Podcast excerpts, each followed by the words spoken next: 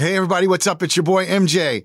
Hey, man, I'm excited to announce a great community and platform that I've been working with called Rare Liquid. Uh, you know, a couple months ago, I was at an incredible event in Paso Robles with the Rare Liquid team and their founding artist and producer, Turtle Rock Vineyards. Uh, you might remember this was my number one wine from 2021, my famous Blackberry Cobbler a la mode motherfucker. Uh, Rare Liquid is really cool. They're building a network of artists and producers, collectors, and storage providers to solve the provenance problem for the rare wine and spirit industry. Members get access to verified limited edition drops from elite producers and can frictionlessly share, trade, gift, and monetize their collections. While for the first time in history, artists and producers can earn a royalty payment every time their bottles trade on the platform. Rare Liquid is expanding to 560 members through their invite only Founders Club drop. You can check it out at rareliquid.club, which I'll put in the show notes. Uh, Rare Liquid has given me a limited number of membership invitations. If you're interested in an invitation and learning more, hit me up on Instagram at MJ Taylor, or you can just send an email to blackwineguy at gmail.com.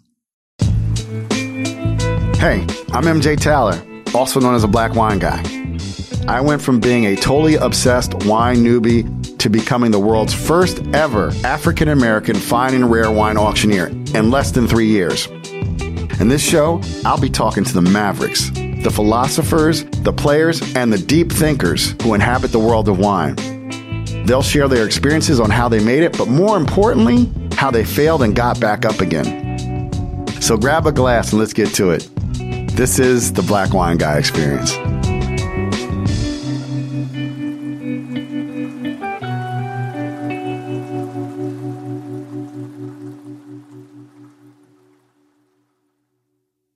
Everybody, what's up? It's your boy MJ. Welcome to the Black Wine Guy Experience. My guest today is the owner and winemaker at Kobayashi Winery, Travis Allen. Kobayashi is a small, family owned winery making wines from premium vineyards in Washington state. They are focused on making not only the best, but also the most interesting wines in the world. To that end, they are the only winery to import Japanese Mizunara oak into the U.S. Obviously, we're going to talk about that. Uh, Kobayashi is the first winery to produce an unsulfured Syrah from Washington State. And other innovative projects include a high end box wine, as well as collaborations with a brewery and international winemaking projects. Welcome, Travis. Thank you for having me. Man, first of all, let's just like thank you so much for being here. Um, we met at Hospice du Rhone, and just this, this, this, just this ah, beautiful, bright smile, spirit guy walks up to me and he goes, Hey, I'm Travis from Kobayashi. I love your podcast. Like he came to me and I was just blown away because um, I got on his list. Um, and we'll get into that, but like we'll get into influences. But you know, there's shout out. I don't know. I don't know if Roman listens to my podcast. He probably does. He's so busy. But guy on Roman Suckley, we talked about this when we were out in Washington. Like a real influencer. Like he had your Marsanne, I think it was, and he was like, "It's the truth." And like, how many people got on your list from that post? A lot. Yeah, and like he has like less than a thousand followers, and he might even be private. Like, but like, like inside this world, what I do with the podcast, like, like when you're like, for all you you advertisers, like, you need to actually understand what influence is. It's not likes, like literally. Like so many people got on the list from that, you know what I mean? And so, um, and then I got to taste your wines at hospice amazing. We didn't get to spend a lot of time because you're I was working, you're working, and then we um, got to spend a lot of time, a fair amount of time in Washington. You were up in Washington for uh, Harvest because uh, you make your wines there. We'll get into that, and we had a couple dinners together and. Um, you're, you know, he's an amazing human being for that, for just how amazing and kind he is. You should get on his list. Although it's, you know, he'll talk to you like it's gonna be it's probably gonna be a longer than cynical and non-wait because he's he has a philosophy about how making his wine. So like you're gonna have to wait for people to die and fall off the list. But we'll get into that anyway. We're growing. Yeah, yeah. yeah. Travis, man, so Actually, glad you're let, here. Let's bring it back to the first meeting when Yeah. I first saw you across the room at Hospice du Rhone. yeah, I recognized you and went over and introduced myself. And I was having a small dinner with two other people, Mari- my wife Mario and my friend Steven. yeah, And we you pulled up a table within about a 30 minutes. Yves Cuilleron, Francois Villard. Ev- our table was 20 people big, and it was like that's what wine is. That's what like shout out to Hospice du Rhone for Yeah, that was amazing, right? Because I was with Jeremy and his wife, and we had our dinner, and then like, and it, like you said, then we everybody was there. I think I don't know if Ann Shaw was there, but everybody was just at your table at that point. You know, it was, it was, it was it's fucking badass. Did you go to sushi also? Did you go to sushi with us? No, I Did, didn't. okay, so no. okay, yeah. So, but anyway, yeah, that was yeah. Eve's Galore. I mean, these are legends. Um, you know, Travis makes her own stuff, so um, we're just kicking it. I'm kind of we're both kind of fanboying over each other here. But tell everybody about the wines you brought today to share. Okay. Um, so I brought uh, 2020 Gangloff Condrieu. I first had this wine in I think 2012 or 2011 at Hospice du Rhone, and I met Yves Gangloff there, and that was the day that I decided that I wanted to start making wine. So now fast forward what 11 years later, and I've gone from zero winemaking knowledge to you know kind of doing something that people are responding well to. So I brought the Condrieu, um, 100% Viognier. He's the best. Yeah, this is like this is like this is other world stuff. I mean, this is he doesn't make a lot of it. Um, I I'm grateful. You know, when I went out to Washington, a lot of the wines that were like in my top thirty were wines that were just shared. Like with the wine, I mean, like you guys uh, rolled out the red carpet, and this wine I've never had. I mean, I've had, you know, I've had like Jaboulet, Condrieu. You know, it's like a ninety-seven point wine. This is this is some fucking other shit, man. This is some other. and he's my consultant for my Viognier and my traditionally made Syrah. So Mm. we, we work together loosely. Yeah, I love it. I love it. No, it's it's it is. You know, when you it's everything that you would want in a and and, and out of a Viognier. I mean, so And what Condrieu gets that nowhere else in the world has for Viognier is the apricot. Yeah. They they get this just super ripe, delicious apricot and zesty acidity. It's, one, Mm. of, it's one of my favorite wines. um, I had like I, as I said, I had like that 97, 98 Jeb wine on my birthday a couple years ago, and it's just this is so good. Thank you for bringing this. And then um, what when you brought a red as well too. I did. I don't make Grenache. Uh, last time I met you, you said Grenache is your favorite grape, Yeah. and so I brought one of my favorites, which is the Domaine de la Barroche Pure Chateauneuf. Uh, I'm super excited, so grateful. So let's go to the beginning of your life. Um, where are you from? Uh, San Diego, California. Okay, um, born, raised, not like not never, like a, no? never moved. Okay, My whole life, I never moved. was your dad like in the Navy or anything, or just No, he was a firefighter. Um, Okay. And my mother was a high school librarian, and so just kind of normal middle class family. No wine on the table ever. My parents didn't drink at all. Um, they, I think I remember one time they had a friend over. They're both introverts. My mom's an author now, so she basically everywhere we went, she'd have a bag of five books just reading nonstop. And yeah. That's that's that's so cool. That's so wild. Um, and you know, I think what I think is interesting, like people think about San Diego now, um, but first of all, Travis looks like a baby. Like he's got like kids in college. I couldn't believe it. Um, but like people don't realize, like it was like it was like a Navy town, it was blue collar, and you could afford to live there. Like it wasn't like before you like now you can't buy in, but like you know, it was just a regular beach coastal town, right? yeah, it was. It took me 15 minutes to get in the ocean. I grew up skateboarding, surfing, BMX biking, listening to punk rock. You know, it's typical San Diego. I didn't know anything different. Yeah, yeah. And so, um, like that's I think that, and that's also a whole thing to that whole the the whole like it's further north, but the whole Dogtown culture. It was it was it was surfing, skateboarding, it was riding BMX bikes, Mm-hmm. uh, running wild. Like uh, Greg Greg Brewer, he was in. I was like, he's like we're like we're like banshees just running around the streets. Like I'm, the kids d- will never have that again because now you can be tracked with your phone or like. Yeah. I, I would leave on Friday sometimes and come back Sunday night, and like my parents couldn't reach me. There was no way for them to. You know, that was just the way, and they, they were hippies, so like they yeah, they were, they were like he's at so and so's house or he'll, something. he'll be back. Yeah. he'll be to school on Monday. You know, That's so awesome. so, your mother was a, a librarian. You said. yep. Okay. Um, how did that kind of inform your growing up? I mean, you said you skateboarded, but like, was was like reading a priority when you were in your household or something? Uh, they were always reading. Okay. Um, they when I was well, this is kind of off subject, but um, they're my parents are extremely religious. Okay. So I grew up going to a Church of Eastern philosophy. um, meditating. And then when I was in high school, my mom converted to Catholicism, and so like they go to mass seven days a week. When we lived in San Diego, they had a school bus that they would fill up with food and clothes and bring it down to Tijuana, Mexico. And now they basically just spend their whole days like collecting shoes for homeless people and feeding, and that's that's their life. No, that's like amazing. service. No, that that's. I mean, that's a. And you know what's funny? I had um, Patrick Cappiello on, and he um, he came from a very religious background. I did too. My mother's a Witness, so very strict. Uh, you know, um, but like his father, they were Catholic, but they converted because he kept having kids and he wanted to use birth control. but it's interesting. Most people go from like Catholicism to Eastern. Exactly, it was opposite. They flipped it. Yeah. Yeah. And they're like I said, they're introverts. So I mean, we they never had people over. They were happy for me to have friends over. So like throughout my high school years, I had a couple friends that just basically like slept on my couch Mm-hmm. all summer long. You know. That's really cool. No, and that's a, and I, I think that's. I don't want to say, but like when it, when you see these movies about Californians, that's kind of like what you see, like the hippie parents and the Eastern, and then then like you got a friend who's like basically a brother because he stays over. You know, it's like it's it's a bit of a movie, movie stereotype, but it, that's interesting. So and so you obviously you said there was no wine on the table, Zero. zero. Um, what about food though? Like I mean, Eastern were they eating like you said they were hippies? Were they eating? Were you like an oat, uh, oat brand, you know, wheat germ kid or?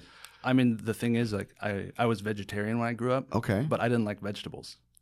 Oh. So my my diet was not good. Like, I'm six foot, Yeah. but I'm like the runt of like all my cousins. and My dad's huge. Yeah. I think I, I stunted my growth by poor diet as a child. I used to tell my mother I'm going to sue her because like, like I couldn't have seconds when I was a kid. Like, like my mom would make a meal and like that was lasting two days, so I could have seconds. So I'm like, yo, I think you stunted my growth. I'm like, I'm only five ten. Like I should be told. Like my grandpa was like six. I'm like, you did, you messed me up. But I, I get it, and that must be brutal to um, be a vegetarian and you don't like Well, vegetables. and I was very picky. And so then, like, you've met my wife, Mario. Yeah. She's like the brains and the beauty behind Kobayashi Winery. yeah. Uh, but the first time I went to Japan when I was 18 to visit her, like, I suffered in a big way. So since then, now I eat everything. I, I made it my goal when I came back to be able to eat everything put in front of me because I suffered so much Yeah. with the weird seafood. And like day one, we went to a raw beef restaurant, and I was like, I was just, and I was with like my potential future father-in-law, so like I was, I, I was trying to stomach everything, you know. So uh, you opened the door. So how did you how did you meet her? Were you like pen pals? Like I mean, like She went to San Diego State for six months to study English.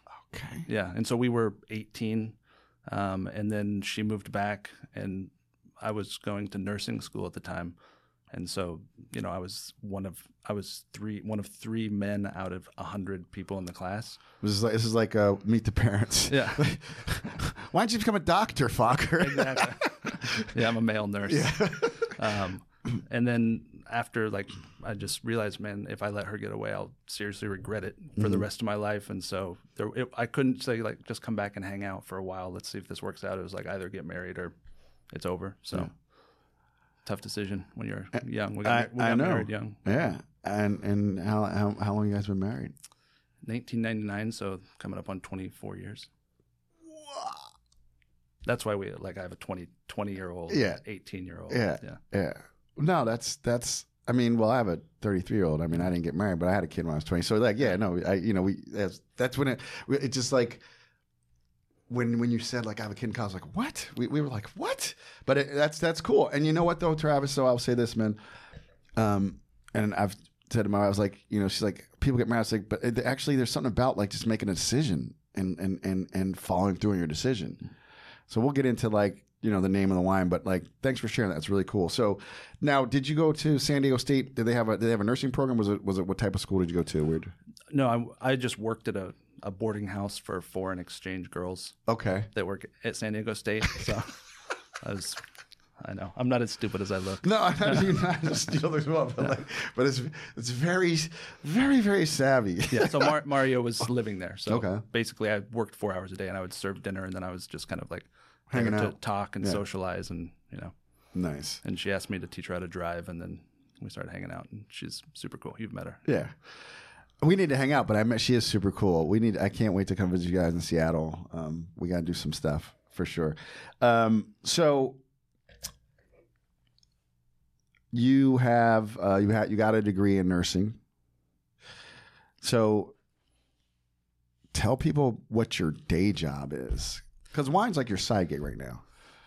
I mean, it, I mean, Yeah. and, and I don't want to I don't want to downplay it because you're so ma- you're so serious, but like, but like you you you like I you know I didn't know you had like when we met like so what do you do for work? Uh, I'm what's called a nurse anesthetist, and so it's the same job description as an anesthesiologist. We do the exact same work. They make more money, but there's no difference in what we do. See, Fokker, you should exactly. Um, and I work at Seattle Children's Hospital, so I just do anesthesia on babies and kids. Um, and I'm actually part time, so I work roughly over the year two days a week, and they let me work all of those outside of harvest. So I work a lot in the summer and the winter, and then I t- I'm we live in Seattle, but I'm in Walla Walla for three months straight, and then I go back once or twice a month for the rest of the year. Yeah. Um, so I think people talk a little bit more about like you just do anesthesia for kids. So I've had surgery um, once, maybe twice, but the real surgery was like anesthesia is like this. They said, okay, count backward from 10. I said 10, and then I was gone. and I'm like, okay, so I was back then, I was like, younger, so I probably like 130, 130 pounds, which is still light, but like talk about how precise one has to be with anesthesia. And you're dealing with children. children yeah sometimes premature babies they're like anywhere from this big to like some of the kids are 17 and you know bigger than me you know Yeah. um yeah that's one decimal point off and you're that's the drugs that we give will kill you if you make a mistake. Yeah. and so i'm injecting those drugs. So it's very precise. I'm in full control over what i'm doing. And so actually the anesthesia job i have zero stress when i'm doing it. It's a, it's relaxing. I'm good at it. I enjoy it. Um, winemaking on the other hand is very stressful. I think that is so. I I think that it, that it, that is funny and yet it's perfect because you want to be steady and sure with something that's life or death, and but also you you you you like in the interested you you, you want to make not only the best but the most interesting wine. So I I see how that carries Actually, over. I don't want to make the best wines. I've, wanna- I, I've given up on making the, Okay. the best. Like Okay. that's I could leave that up to other people to try to make the best. So I just want to make wines that are delicious and interesting and people enjoy. I get it. Enjoy. Yeah. Um, so you're from San Diego. You met Mario in San Diego. You went to Japan and got dad's approval and got married. How did you end up in Seattle? Uh, I went to anesthesia school in Los Angeles, Okay. and after living in Los Angeles, I wanted to move somewhere with fresh air. And so we had been to Seattle once before, and it's green and beautiful, and so we thought that might be a good place to raise a family. And we love it. We've been there since 2007, and it's it's a great place. Yeah, that's that's really cool, man. That's really cool. I, I I lived in LA for a hot minute. Yeah, it- it's a different place for sure. It's a different place for sure. Okay, so LA's great if you live close to work, yeah, and it, and it's in a good location. yeah. But even when I fly into LA now, like you can see the smog layer, Yeah. you can see the traffic on the freeways, and it's just like, wow. No. Yeah, I mean, LA, like, I'd love to live in Santa Monica, Yeah, Malibu. Malibu. Yeah. Great, there's great restaurants all over. The food scene's really good. Yeah, The yeah. beaches are beautiful. Yep. Um, your wife's Japanese. I mean, K Town, there's so much great ethnic food. Koreatown, there's Japanese Town, there's Chinatown, uh, there's Filipino Town. There's every town, you know. Mm-hmm. There's Little Armenia. The Persian food is amazing. It is. It is a bit of a foodie's paradise, um, but it's sprawling. You know, Yes. like you said, it's it's different. So Well, and when I lived there, every month I changed hospitals, and so I was driving all over the city, like from Woodland Hills to Riverside to everywhere. That's not fun. I'll tell you what. God damn this, God, Drew, was so good. All right, so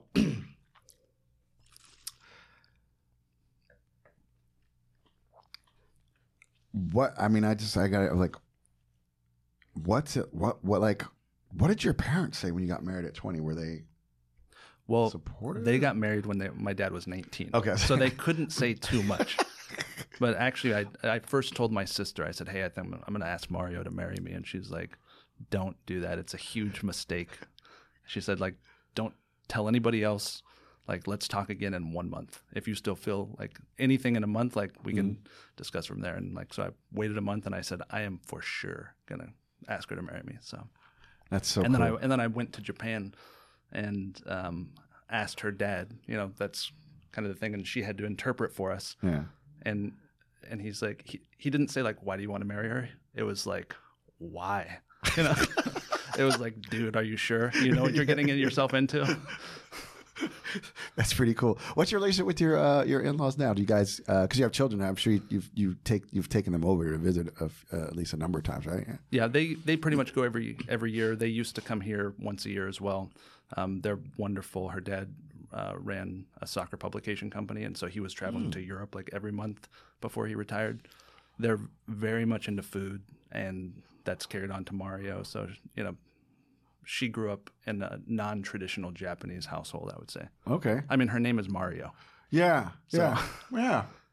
Yeah. yeah. I didn't really think So about when that. people, when she does all of our customer communication, so when people meet her for the first time, They're like, "What's up, dude?" Like they're emailing, "What's up, dude? Love your wines, right?" "Hey, hey fellas," you know. That's so cool. Yeah, she was named after an Argentinian soccer player, Mario Kempes. Wow. That, you know, this is why I love doing this because you never know what people are influenced by. You know, like when, when again, stereotype, you think about Japan, you think about someone he's riding the, the, the, the, the subway or the trains, high, high speed rails and in suits. And this dude, a soccer, which is not, I don't know how popular it is in Japan back then, but like, like you think of soccer, you think of Europe. Mhm. And he's running a publication. I think that's so cool. And then, Oh, that and then and and then to send your your child to the United States to go to college. That that's like that's kind of ballsy, unheard of. He's and he's happy we named the winery Kobayashi too. Yeah. I'm sure he is. Yeah. Okay, so you you um there was no wine grow up in your family. You you raised vegetarian. How did food and wine be and then you mentioned obviously you went to Japan. You had to respectfully try these new foods. How did food and wine become a part of your ethos? Mario started with the food. So when I came back, I just kind of made the I wanted to be able to eat everything and the things that I used to like physically gag when I put in my mouth. Now I love all that stuff. So you can get over any sort of taste dislike and actually learn to love certain things. Um, so she cooking is her hobby. So she listens to cooking podcasts all the time. Sounds like Pam. yeah, yeah. So she's cooking all the time, and like like I prepare the wine, so it's a it's a good combo. Um, so food has been in our life ever since she moved to the U.S. Um, wine, actually, I was kind of a really into exercise for a while. I didn't drink at all, um, and my sister knew a wine judge. And he was doing a tour in Napa, and we were living in San Francisco at the time. And so I went on a wine tour, even though I didn't like alcohol. She, she invited me, so I went. And the first winery we went to was Beringer, and it was like I was like a hundred dollars for this. Are you kidding me? like I, I didn't I didn't like the wines all day, but the the guy his name was Mike, was Stepanovich. He was so excited and so energetic and like having so much fun. And the last winery we went to was called Havens. They're, Oh. I think they're out of business now. Yeah, I think so. I loved Haven's wines. Yeah, so th- it was like we went to all the big places first, um, and then that was like a small garage type operation. Yep. And as we're tasting the wine, it's like, oh, this smells like you know blackberry and tea, and I was like, oh my god, like it really does. This does smell like what they're describing, and so like that one wine is what flipped me over. Then since that day, that was in 2001 probably, I've read about wine 365 days a year. I read about wine every day and learn.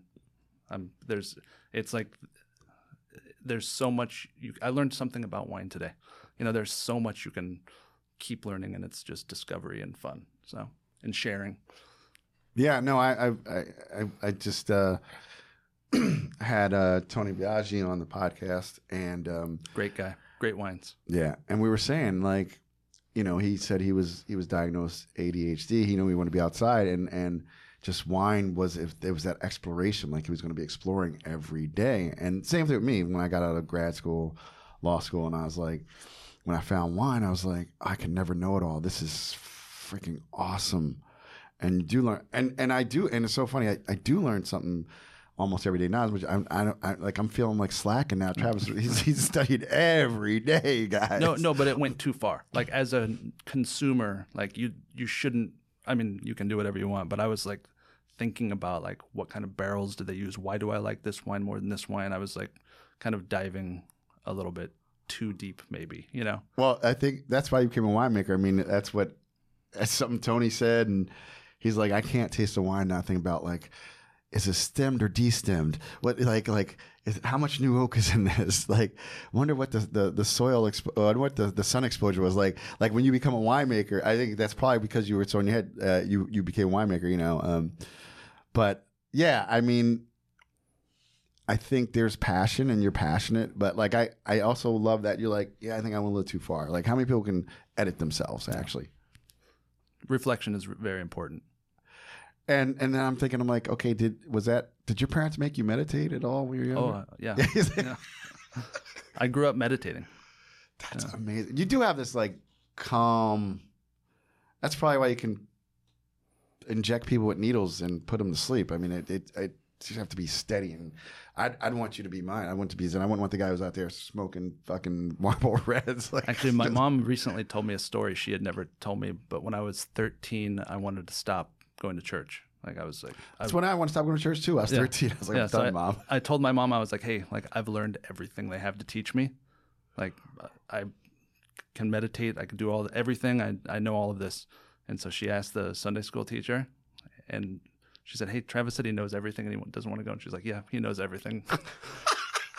like, how is that possible, right? I don't know. My Maybe mom. she wanted me out. Yeah, my mom was like, "Well, you're gonna, you got to go till you're 18." Yeah.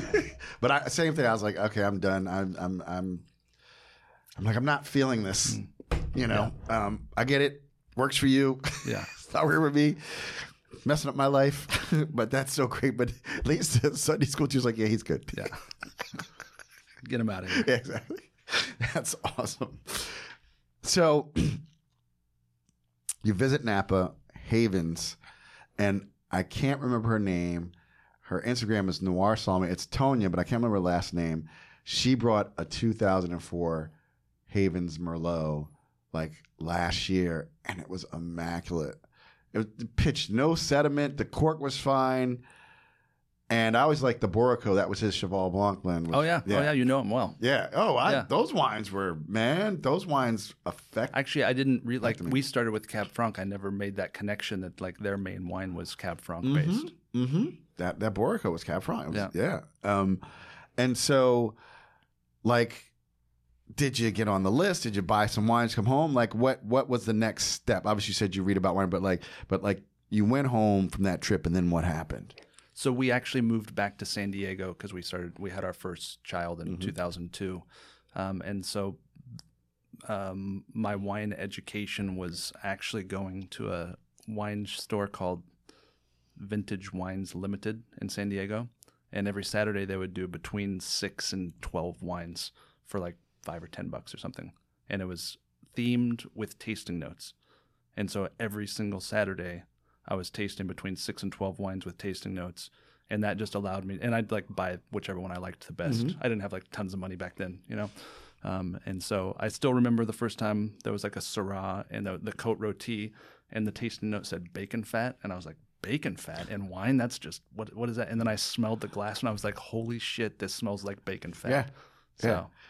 Isn't it insane? Um, I did a wine tasting, and I was trying to, I was uh, for some college students, and and you know, I, I, said, you know, sometimes you know, cat pee is a desirable quality depending on the wine, but like, but yeah, bacon fat blew me away too with with Syrah and Cote Rotie. It was like literally, it's like, oh my, because my mom used to make me breakfast every day and have bacon like three times a week, and I was like, oh my god, I know that Yeah. smell, and it's when. And I think what you did was so good. It's a great way to get a wine education is to taste wines. I tell people the best way is to actually go taste wines. Um, and and, and then tasting wines in a theme with notes. It wasn't like a random store buy every once in a while. You know, like because then you can you can say like, hey, there's five Pinot Noirs from all over the world.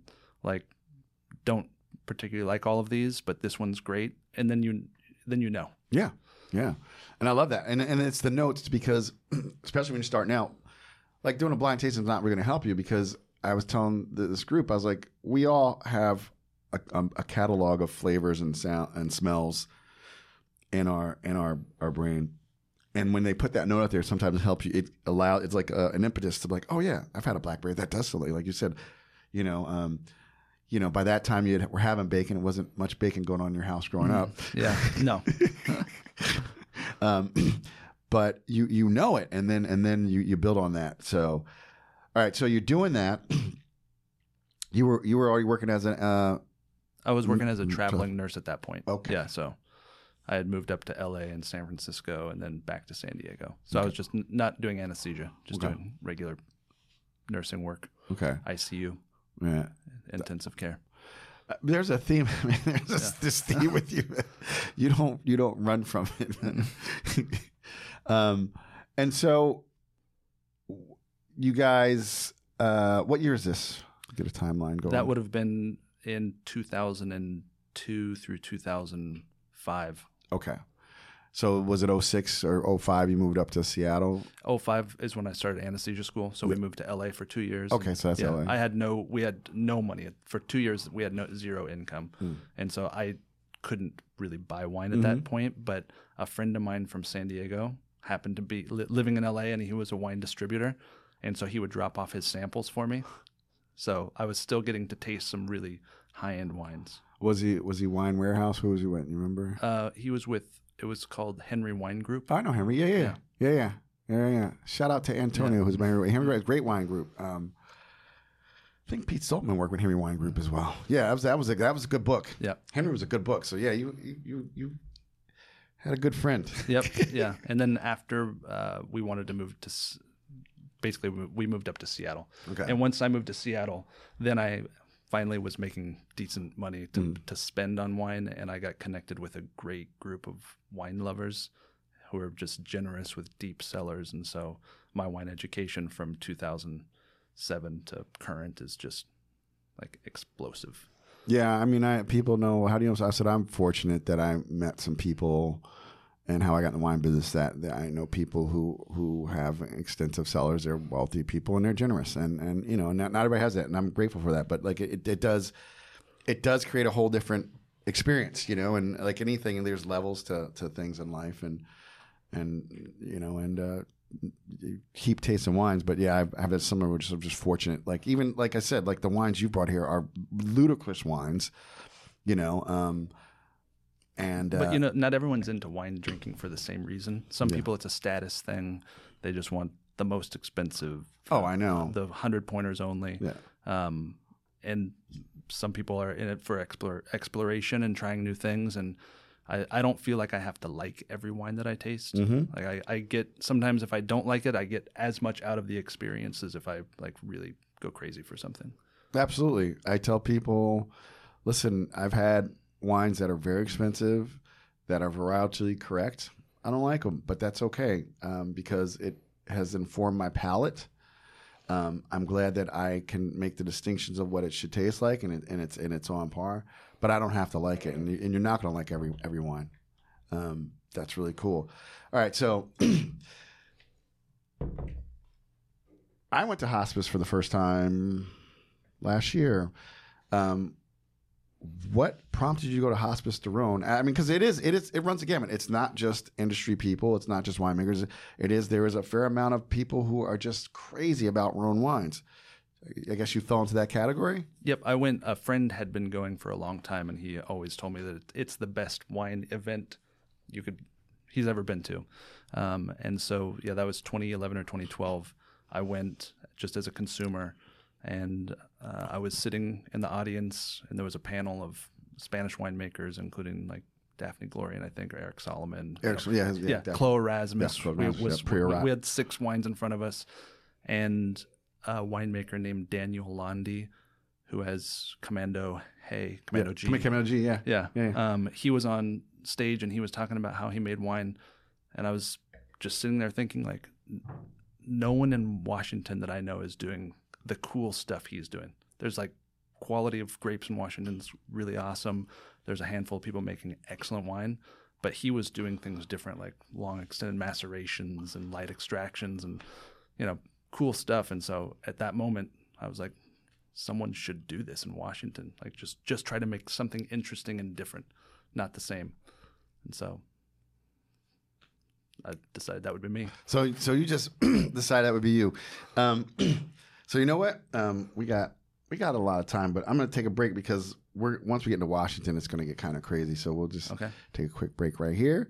We'll be right back, and then it's going to be a, a long finish, everybody. But but I think this is a good time to take a break. We'll be right back. Did you know that one out of every five bottles of collectible wines is a fake? Rare Liquid has solved this problem with a tech platform that provides unprecedented trust and transparency for next gen wine collectors. Working directly with iconic artisans, they verify each bottle's provenance at its source, then track its rarity, ownership, storage, and transfer history on the blockchain. Rare Liquid members get exclusive access to these verified rare wines and can buy, store, and pimp their collections on the Rare Liquid platform. Membership includes physical cellar storage as well as cloud cellars, where you can display and trade bottles frictionlessly online without ever having to move the bottle until it's ready to be consumed.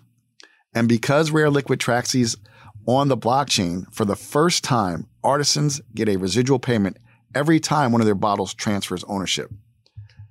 Rare Liquid's game changing tech creates a safe and frictionless experience for next gen collectors while fairly rewarding iconic artisans for their craft. Rare Liquid membership is by invite only, but luckily I can help. I have a limited number of these invitations available for you, my listeners. And if you're interested in learning more about Rare Liquid, please reach out. You can hit me up on Instagram at Black Wine Guy, or even better, send me an email, blackwineguy at gmail.com, and drop Rare Liquid in the subject line. Okay, we're back. So here's this guy. He's sitting in the audience. He, your brain, just the fact you could take that in and like, I don't even know how you like you like you literally study this shit because like like your brain went to Washington, no one's doing this, and you know, and you, you put these pieces together. Okay, so there's a lot of people listening who might want to make some wine. Like, how do you go from I'm not in the wine business at all to I'm gonna make wine in Washington? And I never wanted to be in the wine business. it was like I just decided at that moment. Yeah. Well, I, I went home and told my wife that I want to start a winery. And she said, like, you can do it, but don't do it as a hobby. If you're going to do it, like, do it right. Like, all the decisions have to be, like, with, made with intention, you know? Um, and so uh, I was actually then talking to uh, somebody at work, and she mentioned a local winery in Seattle. Like, she knows the guys who make the, it's an urban winery called Eight Bells. And so um, I met them. I drove out to the vineyard with them, and I basically worked harvest. Like we just kind of connected right away. I worked harvest in 2013, and then after harvest, I said, "Hey, I'll help you guys make all your wine. Like I'll be here if I could do one barrel on my own." And so they said, "Sure." Um, so I did one barrel of Cabernet Franc in 2014. And Okay, they, so- they gave me the rattiest row of Cabernet Franc like on the on the end of it, it was like it looked very ratchet, as my 18 year old daughter would say. But after after that first vintage, they said, "Wow, if you could make this wine out of this these grapes, like we got to get you some better grapes." they were like hazing you. "Yeah." um, where was that vineyard? Was that was that Walla Walla? Was it Yakima? What part of Washington was that? Was it, was it Red Columbia? Willow Vineyard is the westernmost vineyard in Yakima. Okay. So it's kind of the closest to the Cascade Mountains. It's a cool site. It's actually uh, enveloped in uh, the Yakima Nation uh, native land, so they're they've been there for a long time. But there's wild horses running around in the mountains. It's beautiful. Oh my god. Yeah, it's a really special site. Yeah. Um. So first vintage 2014. They gave you some busted ass grapes, some ratchet grapes, some ghetto ass grapes. and the wine turned out really good. I did like a six week extended maceration. Like I, we we were very meticulous, but at the same time, like I didn't really know what the hell I was doing. And I actually, I still feel that way. I still feel like every year I'm like, what the fuck am I doing? You know, hopefully, and it's actually when the wines have turned out good, it's even worse. Like I think my 28, 19 Marsanne was so good. I was like, I'm never going to be able to do that again. now I'm, it's been good ever since, but you know, I don't have confidence. I think that was the one Roman had because it was like 2020. It might have been. He did that post. Yeah, yeah, yeah. yeah. Um, and so, like, you did that one barrel. Did you keep working with those guys the next year, or when I worked with them for a few years, 2014 through 20, I think 17, and then in 2018 I got offered Weather Eye Viognier, which is north facing, um, stake trained, is like amazing vineyard site. Definitely check out everything from Weather Eye. Um, and I said, hey, can I make four more barrels now? Because I had been increasing slowly, and like Eight Bells is an urban winery with a small footprint, like stacked sticks high. It's like we don't have space for four more barrels, so I, I had to move somewhere else. Um, and so I then talked to the like two of my favorite winemakers in the state, which are Todd Alexander from Force Majeure, Holocene, The Walls, Pasha, and uh, Chris, who or, makes or Beatus. I, I know I'm saying it wrong, Anne Charlotte. yeah. I'm like Beavis. Like she's Yeah. like Beatus. Beaches.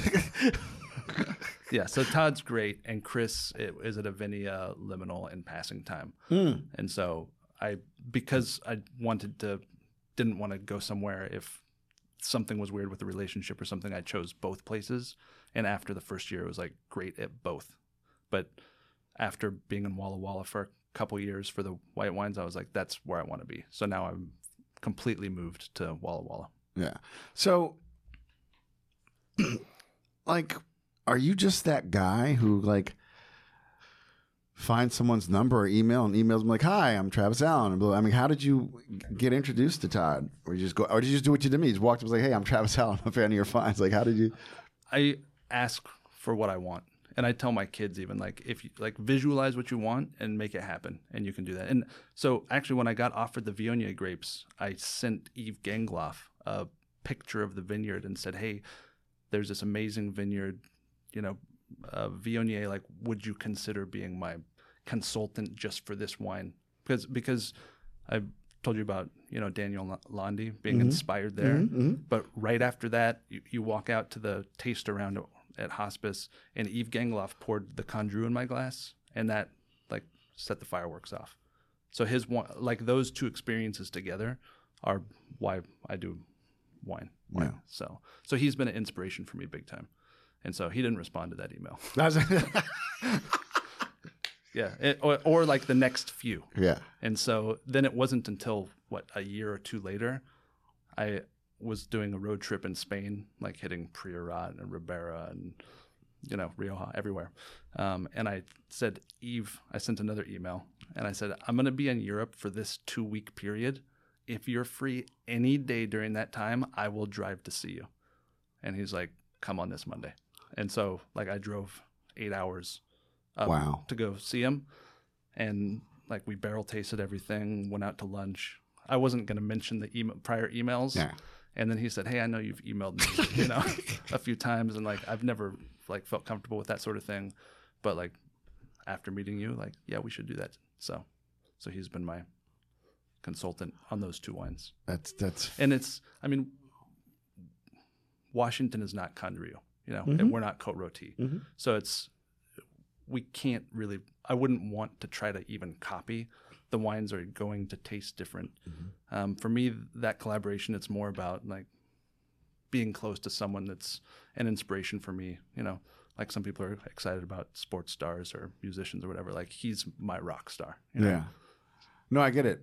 I mean, and you know what's funny? Like you said that about sport athletes, like, like, if, unless you're an athlete, like, or you know, I think like, you know, so what? You can idolize an athlete, but like, there is this osmosis I think that you can get from being around, uh, you know, a winemaker, uh, because the type of wines like he makes and you make and like a Todd makes uh, the personality is definitely in the bottle. We're not talking, you know, you know, you know, we're not talking huge production wines, and and so I, think it's also like if you're a musician, right? If you get to jam with good musicians, you know, um, it's going to up your game. So I, I, I totally get that. Um, your your perseverance and tenacity is is incredibly admirable. Yeah. It, sometimes it works, sometimes it doesn't. But if I didn't try it, definitely wouldn't. Yeah, yeah. You know, uh, one hundred percent. So he he agrees to consult, and so um, whether I. So how about how about how about Todd? Same thing. You just kind of emailed him, or just kind of met him at an event, and just went up to him. Or, Well, when Todd moved up to Washington, he lived in Seattle for the first couple of years. He was uh, making the wine in Woodinville, the Force Majeure wines, before they built their facility in Walla Walla.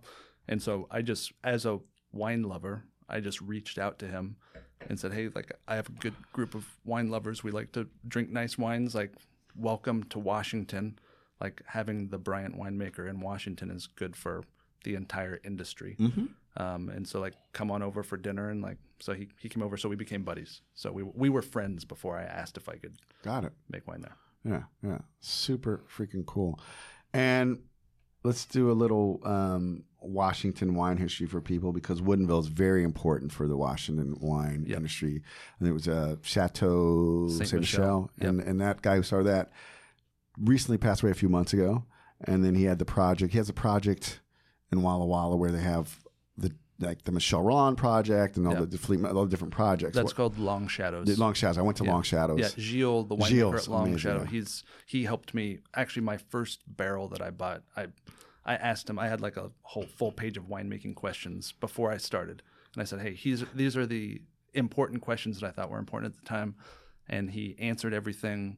Then he sold me a fermenting puncheon, which is how we make some of our wines. Basically, it's a double-sized barrel with a stainless steel port, and we put the fruit in and ferment. Instead of punch downs, we roll the barrels. And he sold it to me for very cheap. And he just said, "I hope your wines are good, because if they suck, no one's gonna buy my wines." So, so he's like a you know the rising tide. Yeah, yeah. He's, All he's a really yeah, Yeah. he's a great guy. Yeah. Yeah, I had a nice little quick visit with him. I gotta spend some more time with him. So um so Woodinville's like it was like the it was like the it's like the was the heart it's kind of still a little bit of the heartbeat. Like when I got my box room, it said Woodinville. It's got the heartbeat of uh the Washington wine scene though, right? Yeah. Uh, it, it is because of its proximity to Seattle. It's Yeah, like a- right, exactly. I mean, a yeah, thirty-minute yeah, drive, and yeah. so that a lot of wine, even wineries that are totally based in Walla Walla, which is about a four Have and a half hour drive, yeah. they'll have a tasting room because it's packed. It's a tourist destination. Yeah, yeah. It's like their Napa Valley, if, Yep. if you if you will. Mhm. Um, so, um, how'd you get offered weather eye fruit? Because that's another thing too. Like the like the like fruit contracts, like like how like weather eye's just starting to come on. Obviously, people in Washington and North have known about it for a while, but it's just starting now to come on to be like a premium vineyard to the larger at large, if you will. I love that you said you had a whole sheet of questions. How did how, how did how did whether whether I was on your radar, you knew about it, like, and so you were like, I mean, I, I knew the uh, the wine grower. He he planted Force Majeure back in the day. okay, uh, Ryan Johnson. Okay. And so, actually, Weather Eye is a great example of why Washington is such a great place to make wine and and just to be if you're in the industry because it's so imaginative. It's almost as if Ryan thinks about like how can we do this as difficult as possible, and then he does that. Um, and so there's a ton of different trellising systems. They're growing things that you would like like Clairette and Graciano. You know, like basically you could do whatever you want and he's doing it and so he's kind of pushing the viticultural boundaries and they he asked me if i wanted the viognier and i was like hell yes i want the viognier that's so cool. so, started with Cab Franc. Now we here. Um, let's talk about how you you did Cab Franc. You're doing Viognier. When did the Syrah start coming into the picture for Yes. you? For you, so i get offered fruit all the time there's a lot of different grapes and it all sounds exciting and so mario early on said you're you can choose four grapes so and just to focus and i'm, I'm I- glad she did That's awesome. you know because like somebody offered me Tempranillo, and it's like, oh, it would be fun to do, Mm-hmm. you know, American oak for five years and like make like a, re, you know, Right. Gran Reserva level, but Mhm. but that's not in the cards for me. Um, so yeah, I started with um, Cab Franc, then I got, did Marsanne and Viognier. I consider Marsanne Roussanne one grape. It's Hermitage Blanc. Yeah. You know, Yep. um, and then one thing that Mario never said was like how many wines I can make with each of those grapes. So there's two versions of Syrah. There's a traditionally made one, and then I make a unsulfured, n- no sulfur at any time um, in the process. And so that's very small production. When I don't call it a natural wine. yes, um, it says sans soufre. Yeah. And did, did you decide to do it at the same time, or did you just do the? Did you do a traditional Syrah first, and then, or you just decided like that was your workaround? It was like, oh well, okay, well, I, I want to make six wines, so I'll just split these. Is that would that happen at the same time, or Uh, no, actually, um, Yves told me he's like, if if I was the reason I chose Syrah was because I figured like if I'm learning about Viognier from Yves Gangloff, you know, he's most known for Cote Rôtie. yeah, Northern Rhone? Yep. And so like I should make Syrah too and like just soak up as much knowledge as I can. Um, but he told me before he tells me anything, I should do try it on my own first. And so since I knew I'm, I was also going to be doing something, you know, more traditional, I decided to do Sans Souf, which uh, I don't know if you've ever had Thierry Allemand's Sans Souf. Mm-mm. It's, pretty. excellent. Yeah, excellent. It's it's not funky. It's not mousy. Like you can make wine without sulfur, and if you are very meticulous in a in a way that doesn't oxidize, and Syrah is a good grape for that. And so Right. So, like I said, it's not natural because, I mean, that's the thing. I, I think everybody who enjoys wine wants to have, or like someone said, I forget who's a, try to make the best wines I can in the most natural way I can. Right. I always say this. I'm saying sulfur is on the periodic table of elements, so it's not. It is. It's a naturally occurring thing, correct. and, um, and the fact though that like a lot of natty wines do oxidize. They're just they're just they just go awry.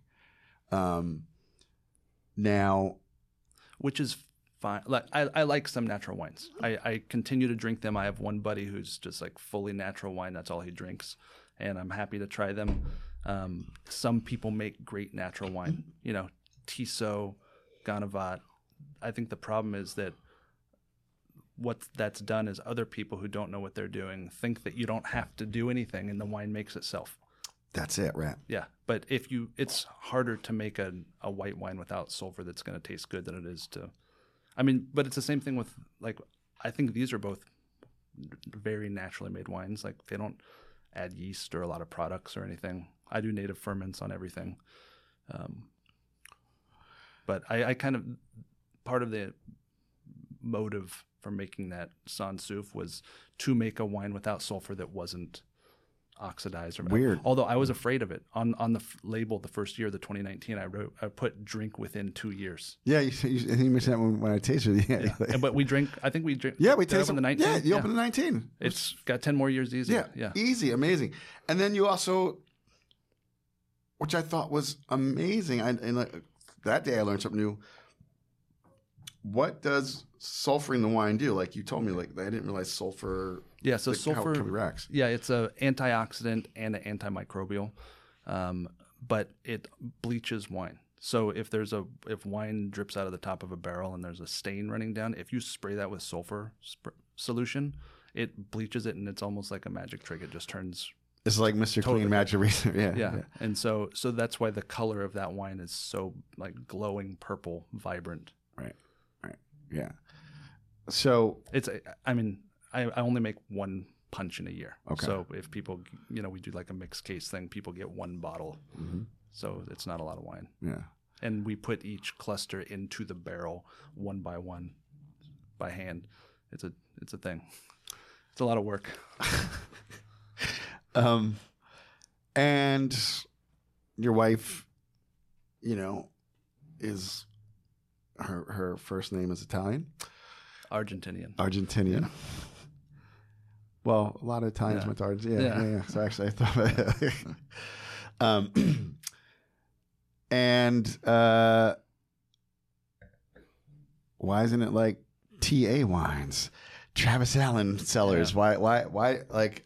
I love it. Tell tell. Like obviously, her name is she's Japanese. Kobayashi is a Japanese name.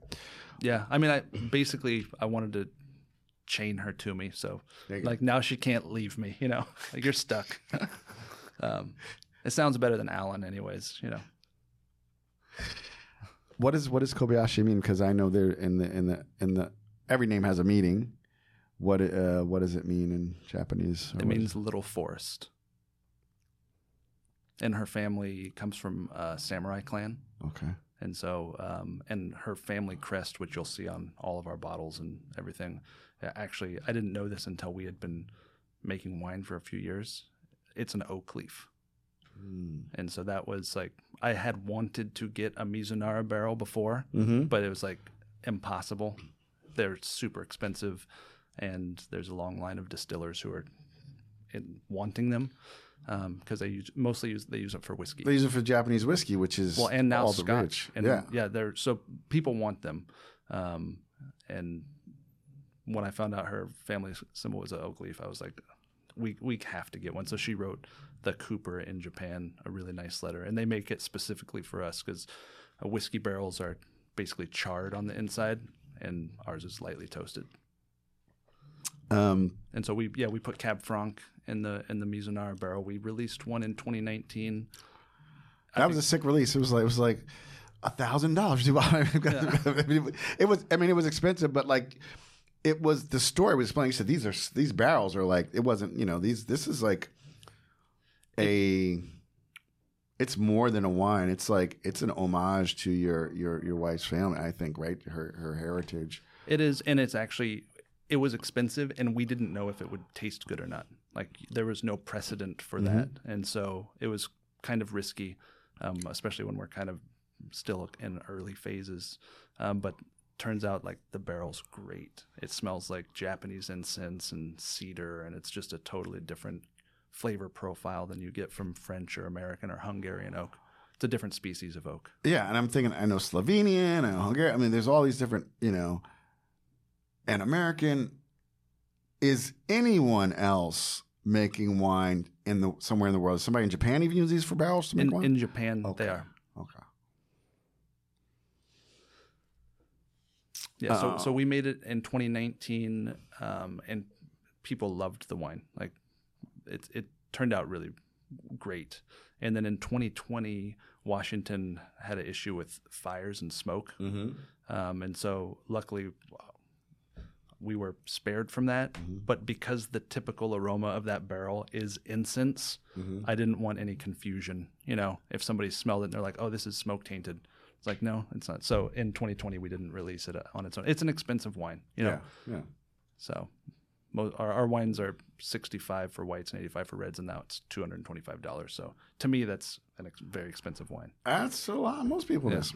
I mean, you know, Tony was say, saying his Chard is 65 and his, I think his red is 165, and you know, and he said, and and and it's it is a business too. Like there's love, but like to make it to be sustainable, you have to at least break even. Yep. And um, and we can't do it like last year the the Japanese government occasionally for conservation just says sorry no no no one's cutting down trees. And then it's not just that year there's also the drying process of the wood and so we couldn't get a barrel last year. We've asked them to season or age the staves longer so we're not making this again for a few years. So it's just it was it's kind of a one-off thing we do when when we can. Amazing, amazing. And I know what else is amazing? Holy shit! This Domaine La Barroche pure Grenache. Oh my god! Wow. 2019. i'm not going to dump this content Yeah, don't no no no. We just these. there- There's sometimes, like uh, when I was with my wife, sometimes we go we're out we're out in places and, you know, I'm like, oh, this is not a dump or spitter, you know. so you know, I said it's gonna be a long day, baby. yep so good, so good. Um, thank you for bringing us. This is I've never had this. Oh, it is just Well, this is the sort of thing that's fun about wine. To me, purchasing wine is as exciting as drinking it. oh, I love it. and so like when I bought this bottle, it's like you told me your favorite wine is Grenache, and I'm like, I'm gonna share that with MJ. Yeah. Some- Someday I'm gonna share this with MJ. Yeah. And when I was out in Wild Wild, you brought that that you know that Cinequin at twenty cent, which was banging. And then you're in town, you and Todd for this big Barolo event, and he had that Sandrone, that weird, that like the best I ever had, the 2014. Oh, the 2014. Talent. Yeah. um, but this is, I mean, this is like Rest, Kenny in, Long rest, said- rest in peace. Luciano Sandrone just passed away. I know. Recently. I know. Saw that. Yeah. Rest in peace. Thanks for acknowledging that. Yeah. Um, so these wines you're making, like you said, he's like, I'm not trying to make the best and most interesting. Um, and let's talk. Okay, so let's talk. The label has a family crest, and then you did you did something interesting on the back. You changed the back label this year. There's something. There's uh Yeah. Um, Mario does all of our design work. okay. Um, so she kind of manages everything. So Shout out to Mario. Right, yeah. Mario. Excuse me. either way. I know, I, but as as my accent, I'm like, I'm like Mario. Yeah. So this uh, last year, I told her like our packaging's beautiful. We kind of feel like we're trying hard to make an artistic product inside the bottle. So like we want the whole experience to be inspiring for people to make them to make people really enjoy the entire experience. Um, and so I just said, hey, our back label is like kind of boring, just like everyone else's. It's just what it is. And so I said, can you try to make our back label like better than most people's front labels? And so she is now using um, textiles from the Meiji period and Edo period, so like 200 year old textiles that have her family crest on them. Um, and every year we we ch- we give people who buy a, a case a, a hoodie with that art on it, and so she's now every year going to switch. The I know. I, I, I got. I'm on the hoodie list. Thank you. no, so cute. Mary, as Mary's like, we only give those people who buy the wine. but I, I, but you're special. I, I, I mean, I love rocking that thing, man. Like, um, it's just so beautiful. Um, and so, Mm. I know, right, dude? That's like Dude. fresh, fresh strawberry. It is. That's what it. Oh my god, it's like strawberry jam for the. Oof. You guys know if you know if you're a new listener, you don't know, but if you've been following me for like the past two years or a little bit longer on social media, you know Grenache is it. I'm a Rhone head, but like, and I love a good Syrah. We'll talk Syrah, but god damn, Grenache is sexy. Mm. So good. It's like strawberry fields forever. Man, I think Manfred Krankl said something like, "Grenache delivers what Pinot Noir promises." Mm-hmm. And I remember, um, uh, uh, Roman. I'm gonna tell you. I'm like we talked about you, but Roman one time, he his posts are incredible. They're I've never met him. yeah. I'm not. I've never met him either. I mean, I just we follow each other on Instagram. But he he did a post one time. 'Cause He loves Syrah, but he's like, he, and he did his legs like, and as, as good as the Syrahs are, he's like, he's like, I think the Grenaches from Manfred might be even better. So you know, it's like when when when, and I and I always say, my play on that is Pinot Noir wants to be Grenache when it grows up. Yeah. Okay. Yeah. That's my play on that Yeah. because, um, and I love what comes, but like because Grenache can be very vigorous, Pinot Noir is very fig- fickle. So it's it's it's in, it's in that uh, dropping fruit, pruning it down, taming it. It was the most widely planted grape in the world at one point. Um, and it is different in Chateauneuf. It's different in Vacqueyras. It's different in Gigondas than it is in Priorat. Than you know, I mean, Spanish Garnacha is com- it's a phenomenal thing, but it's completely different. Love them just the same, but I wanted to make Kobayashi Grenache, but Mario kept me to the fore. So I I'm- I uh, temp- Mario, yeah. I was we are going to talk all these bottles. We are going to talk about this. I, you know, a- a- you know, it's at some point. You know, I mean, you I- have five fingers, you have five toes. I think you can go one more. I think you can do one more. Well, we do have a few things in the pipeline. I get to experiment a little bit every year, Yeah. um, and so we have something coming. There's something It's, coming a- down. it's exciting. Yeah. Yeah. Very exciting. Um, and so for how do you launch a wine? Like, I mean, like, how did you, how do you launch a wine? Actually, and I think about it, like, like I said, I heard about it through social media, but like, you had been making wines. You said since the first vintage was like 20, 2014. 2014. How how do you launch a wine?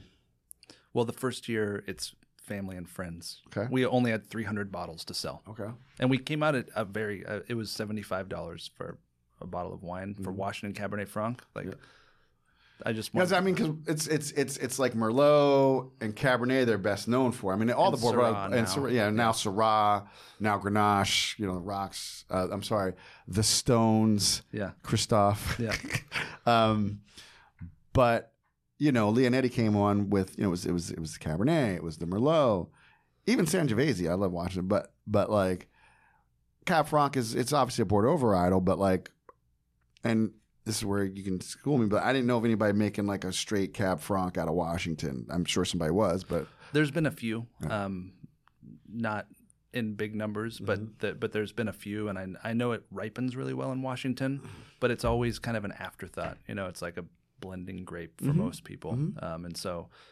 I mean, my whole point was to make something new and different, and so I felt like that was like a good way to start with an underdog that we know around the world can perform well. You know, like Clos Rougeard and the Loire, and you know Cheval Blanc, and you know some of the wines from Napa, like the That uh, the Maya, you know. Maya. Oh yeah, we talked Yeah. about the Maya was like yeah.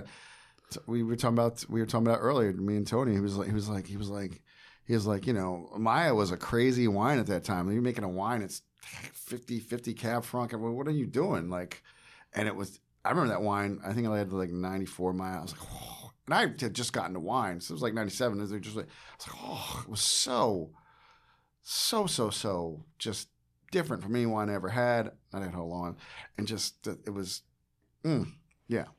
Yeah, so I thought it was a good place for me to start, and I, I like the savory herbal aspect of it. There's just a lot, a lot to like about it. Um, so that was our start, and it, and it was also like the row that they would give me. Yeah, what do you say? Um, you take lemons and make Cab Franc out Right. but some people don't like Cab Franc, and that's okay. They don't like any pyrazine. Like if you drink Yeah. Old Bordeaux, it all smells like Cab Franc. I know. You know? Yeah, I mean, I, I mean, that's the thing with Loire Valley wines. I mean, yeah, is that that that pyrazine, that that bell peppers, boom, it's in your face, in your face. Um, and that's a wine that like I can appreciate, and it's you know, but it's not like my favorite. But then sometimes you know, like a Bourgueil, like they you know, give it some air, it softens, the pyrazines calm down. But I love that the philosophy was different. That's the that's it. Everything's different. Everything we do, even our white wines, we make in a different style. Like you've had our Marsanne, like we just use cigar shaped barrels, and I do a week of skin contact. So it's not a skin contact white; it's pre fermentation, um, and so like it picks up some color and some more aromatics, and then you know it's just super full bodied and rich. And so And this is this is just out of your your fucking mind, right? You're just like, hmm, I wonder what what happened if I well, actually, this. with the I, my first Marsanne was 2017, and on the way back from the vineyard, I was thinking like, how can I make this a little bit more, like just put a little bit of kick in it. And I had the idea of using a stainless steel cylinder that like home winemakers use for oak chips in the barrel.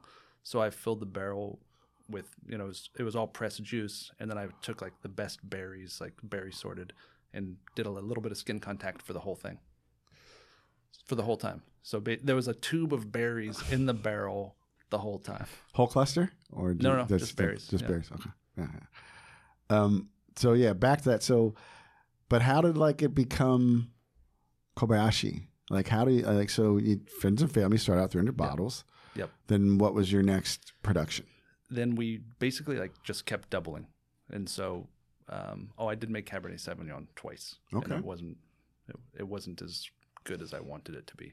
Um, but yeah, we started with friends and family, uh, and then after that, it just really kind of spread. And so now we this year, last year, we made a thousand cases, which is our upper limit goal. So we're not growing anymore, and we sell ninety nine percent of it. Like I said, get on the list and and wait. Um, uh, and I love that when you you shared that. Like you know, we got to taste um, and Charlotte, a couple of your friends, and and you were like, you know, I love that Mario has. First of all, she's like basically she said don't half acid, Yeah. And um, the most you can not not you, but the most you can make and touch every barrel is nine thousand cases. So like your wines are fawned over basically. I mean, people like the wine. I'm I'm glad we we like it. I mean, We're fawned over like by you. You're like these are your babies. Like you like like Oh, for it- us. Oh, yeah, like yeah. like if you Yeah. can if like nine thousand cases is a No, lot, and you one, can. one thousand. I know, but Yeah. I'm I'm giving people a perspective, Yeah. right? Like a lot of like high end cult wines, they can go. You can at nine thousand cases, the winemaker can touch every barrel during you know. It's manageable. At a thousand, I'm just saying you're really focusing that attention down yeah, and and and and being meticulous and and and just fine tuning and just creating I mean your wines are an experience like I mean everything you do like you said the packaging the, like the wrappers the, the story so um and one thousand wasn't just an arbitrary number too. that's the best part Uh, it was Thierry Allemand. Like I, I heard he made a thousand cases, and I was, and he's inspired me. A, a f- I met him a few years ago, and he worked as an electrician while he was building his estate. Mm. And I'm, I was working, so like I almost gave up for the first five years. I was like, man, this is a lot of work for nothing. You know, like so much work. so trust much me I have a pocket yeah, it's you know, like you put you put your it's life. a into lot it. of work Yeah, you put your life Yeah, into it, and it's like when, and then you know, I don't think that anymore. Yeah. Like now, we're the wines are good and consistent, and you know, we're it's something we do together, and I get I'm met you through it, so it's, it's no that's the best part right? I mean what's it like working so closely with your wife? We work great together. yeah. Yeah, Yeah, she's she runs everything except for the winemaking, and so when we need to talk about something, like we take the dog for a walk and talk about it, and she's great. Yeah, it frees you up to to do that that thing that you do. Um, yeah, that's that's when we talk to to go. Let's go walk the dog. Let's go walk Truffles. That's our dog, everybody. Truffles. um, so how many children do you have? Three. Three. Okay.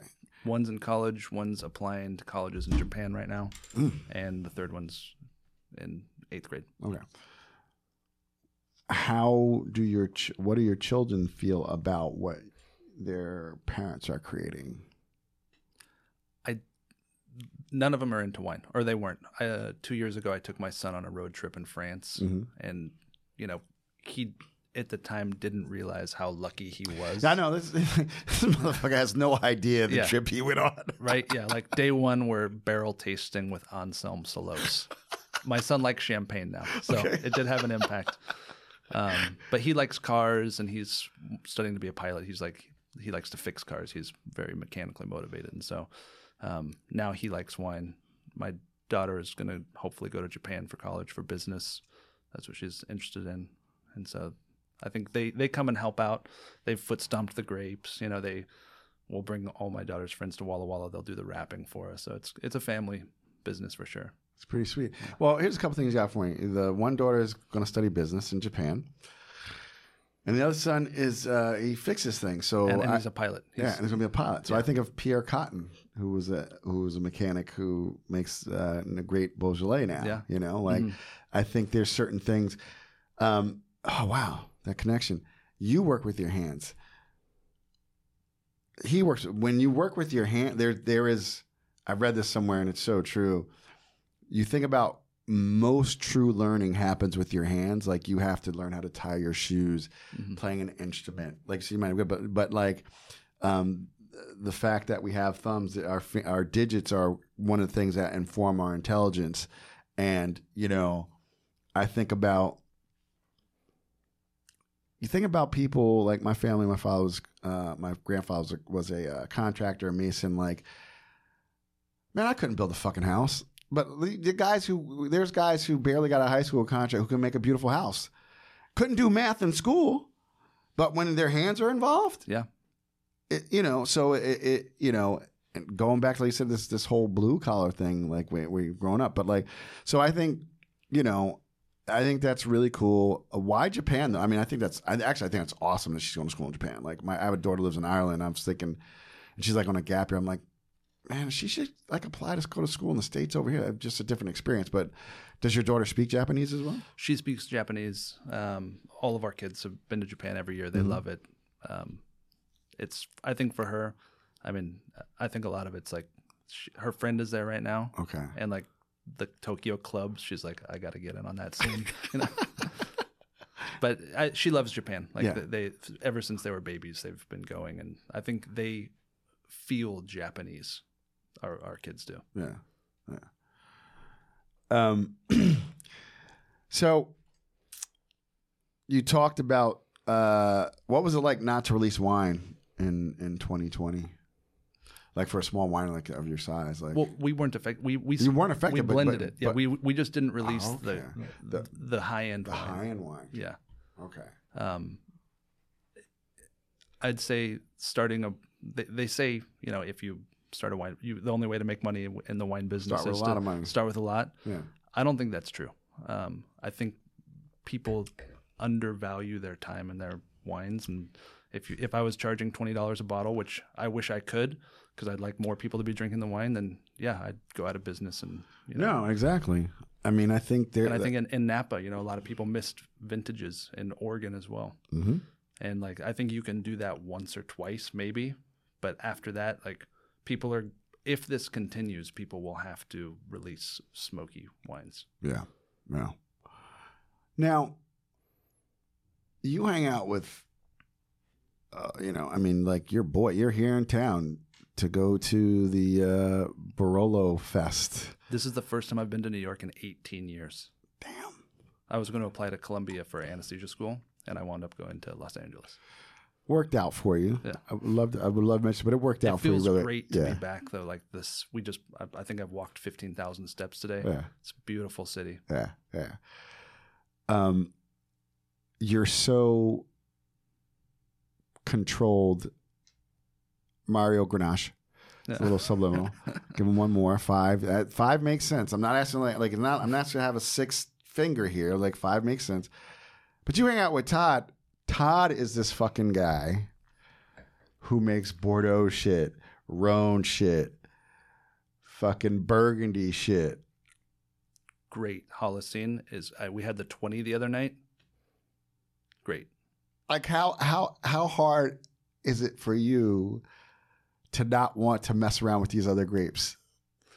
Well, you know, I'm there seven days a week for three months. Yeah. So so I'm I get to Yeah, I mean you get to play around. I, yeah, I get yeah. to be there and see what he does, and I'm helping with. I'm not just doing my thing. I'm I help with everything that's made, and so I that itch gets scratched Okay. in a, in a sense, Yeah. you know. Um, but yeah, he's it's. I try to surround myself with people who are smarter than me, and he's he is an amazing winemaker.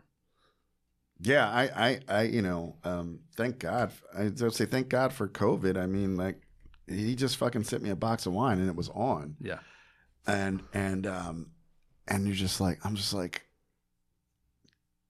you know, and then to have had him on the podcast, to get to spend time with him, I'm like, dude, you know, this is pretty sick what you do, like, and like, you know, he, you know, he he makes wines that that range from 13 2 to 15 and they're all balanced the 13 2 has so much fruit the 15 5 has the acid and everything i mean like he's like like he always has like he's like a wizard with his hat on you know what i mean Yeah, he thinks it's crazy that I stress about wine and not about anesthesia. You know, that's what I said. I actually, I, I'm, I'm actually, as as someone as uh, I was an athlete, Division One, like it, it's better for me. Like, like Michael Jordan didn't sweat taking the last shot. Like, you know what I mean? Like, so, but like for you, like, and it's not like I said. I don't want to. On minimum, it's not a side gig. It's it's it's it's you have parallel things, but like. I want the person in a life or death situation to be sure of themselves. zero. Zero Fear. Yeah, zero fear. I mean, uh, when you're intubating a baby and like they're really sick, Yeah. there there is a moment that things could go really wrong. yeah. Um, and so you get a little bit heightened awareness, but it's it's not like a stressful thing. Yeah. Where like in during harvest, I'll wake up at 3 a.m. Yeah, you're like the stories that carry with somebody like like you you doing harvest, man, like uh and like you just like you just like you have a routine like you could have places to stay. You just you just you just have a zone you want to be in. Is that correct? Is that safe to say? For sure. Yeah. Well, uh, we talked about reflection earlier. Yeah. Like I like to reflect on the end of the day.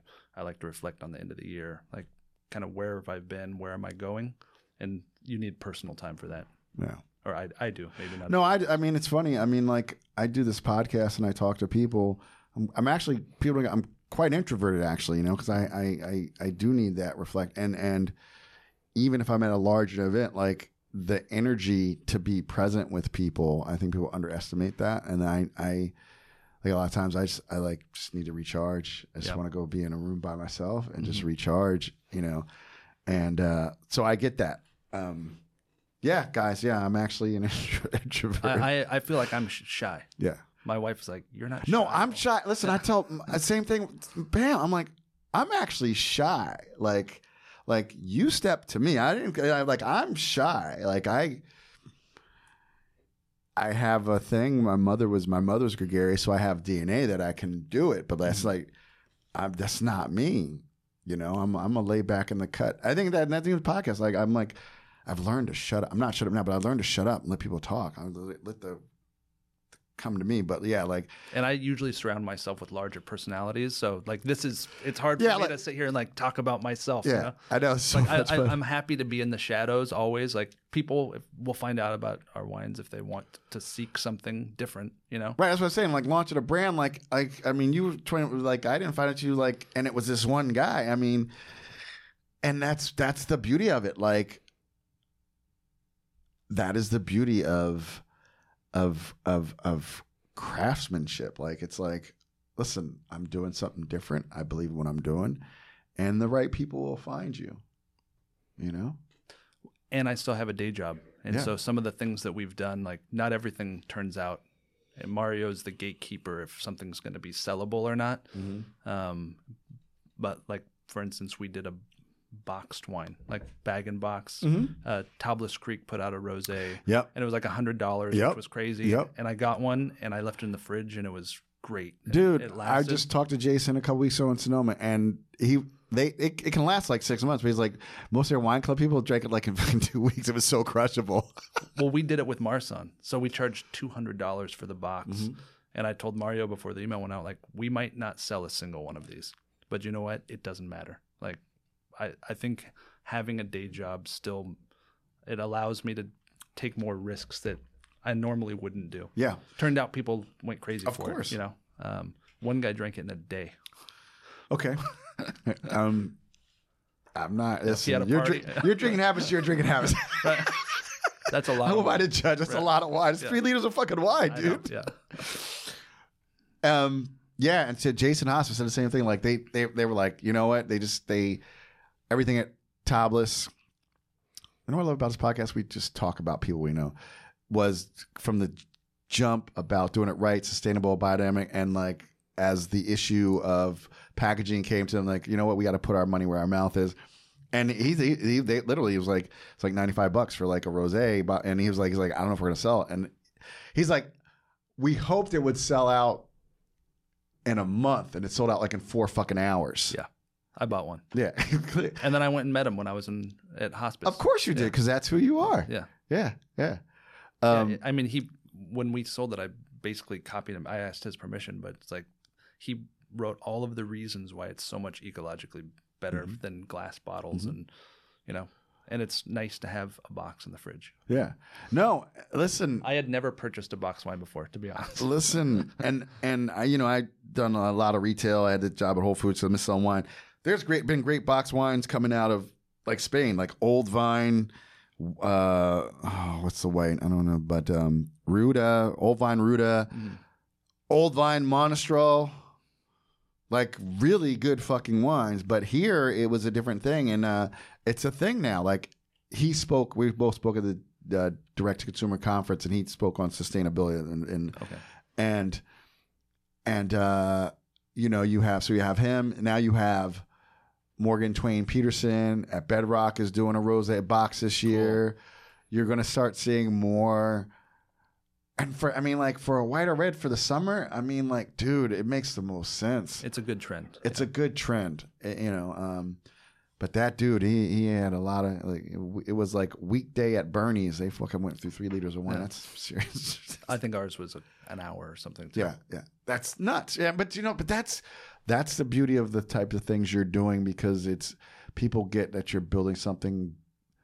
I don't I don't want to say bigger than wine, but like it it's like it's like finding that band. And you're like, oh my god, why why are they not like? You find a band, you don't want them to. You're like, they're so good, they should be huge, but you don't want them to get huge because they lose. You know what I mean? And I think the fact that you guys have this this cap on a thousand cases, it, it, you know, till your daughter comes back from Japan and business school. No, no, no. We're gonna do the we're gonna do the assembly line like they did at Hot, you know. But like, there is something. There's an integrity in what you're doing. I think that resonates with people. Do you agree with that? I mean, like, Well, I think we we focus too. It allows us to keep focus on what's important, and it's not just about growth and money. And like, I don't have to worry about you know distribution, all these other things, because I can only focus on the one bit, which is the wine. And that you know what's so dope about that? I just thought about that. Thank you for is that when you're DTC, like you don't have to be in every state, man. You, just listen, man. Like it, it, it just there. You're there's something just so freeing about what you're doing, right? Like we have this production, run a few numbers, but like listen, we we're shipping to this many states, and it makes sense, and hopefully people will find ways to sh- taste the wine and share them. But like it's not about like we got to be in every state. We got to do this. You know, we we have to have a box of Kobayashi Marsanne in every refrigerator. You know, you'd be really Every, rich. everyone might not like that. That's why I gave up the whole best thing. Mhm. You know, like I look at other. Our website is terrible, by the way. I don't know if you've been on it. There's no information. We were. I had been planning and I was writing things, and I looked at other wine websites, and it's always like the best, the best, the best. We're doing the best, the most beautiful, and I'm like, I don't need to say that. Like, you know, if people sign up, I think it's kind of scary just to put your information in a website with no, nothing else. Like, is this legit? But you know, Mario sends you a nice email in a day. and She it's- does It's more like. I feel like I want to physically pour my wine for all of our customers. Yeah. Like I hope to meet them, talk about the wines. We do a party every year. We don't have a tasting room, so we just. I, I think we have cool customers. You know, I, I, you know, I, I would think you'd have, you'd, ha- you would, you would have to have cool customers. Now, I'm having knowing you, having met Mary once, but like you would have to have cool customers, and I, I just think, just from a perspective, because I've studied a lot of internet marketing, people don't even realize a ratchet website with a good product wins over a slick website. Like in real pure internet marketing, Mhm. you know, I, I like you said, I see these websites. They're not even designed to sell wine. I don't know what they're designed for. I mean, they're slick and you know, and blah blah blah. But like, listen, people go to your website and they're like, "Fuck it, I heard about this wine. Here's my information," and that is like, if I ever made wine, that's where I'd want to be. we were planning to make a website. we we didn't have any. Actually, we've never really had wine for sale. You know, So Yeah. we've sold the first one to family and friends, and then every year it's just like they share. New people sign up. There's churn, and we're growing. So it, I don't even know how long our waiting list is. It's not something like I wish I could give wine to everybody. We don't sell a lot of wine to any single individual. You know, it's we try to spread it out as much as possible. So Hey, man. Um, it's like the Studio 54 lines are good for business. Scarcity is good for business, you know, particularly what you're doing. I mean, fucking import, importing Japanese Mizunara barrels, like, you know, um, interesting, fun. I just, I have these crazy ideas. Like, uh, so what are you doing with that 2020? You declassified it and put in some other stuff? I put it in a red blend okay. with a little Merlot that it, Mario Mario let me make Merlot for two years. So Okay. so it's like a right, Grenache. So, yeah, This is all subliminal. Grenache, there, Mario. there is something that would make me make Grenache. yeah. Yeah, I, I could get very excited about it. It's it's a grape that I love to drink. Yeah, no, definitely. Now, we've gone on this like journey and I wanted to hit this earlier. Um tell me tell everybody about being published in the Journal of Neuroscience for research on the cause of sudden infant death Oh. syndrome. Yeah, um, when I was working as a nurse anesthetist, I was the chief nurse anesthetist at Seattle Children's for eight years pre making wine. Um, like I said, I don't really know how to turn things off, and I work too much all the time. Uh, and a colleague of mine, anesthesiologist, was interested in sudden infant death syndrome. Trying, he's, he's like his thing was it's the last one of the last real medical mysteries. Most other things you'd kind of know what the problem is, even if you can't fix it. Uh, but SIDS is just kind of like this big question mark, like a healthy looking baby doesn't wake up. Mm. And so he found a link between the newborn hearing exam and mm-hmm. babies who died of SIDS. And so he just asked me, like, hey, this is, I don't know why this would happen. Like, you seem to be like the type of guy that thinks outside the box. like, could you help me think of how this could possibly be? And so we designed some experiments looking at control of respiration and arousal. And yeah, I used to volunteer in the mouse lab and pig lab in Denmark. We went, we did a project in Denmark too. Did you It have was all fucking volun- amazing- volunteer Jesus. research. So volunteer means you paid your way over to Denmark and Yeah. Yeah. I felt like we were on to something Mhm. really important.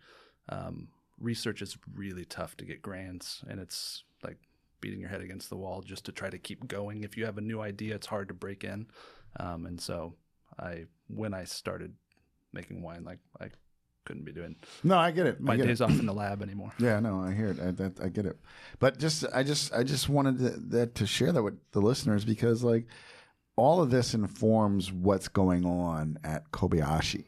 You know, this focus, this, this, this tenacity, this intellectual curiosity. Mm-hmm. I, I look at, I'm almost gonna say curiosity. I don't know if that didn't sound. It just that was just natural. It could be this fucking shadow nymph. Oh my god. It's beautiful. It's beautiful.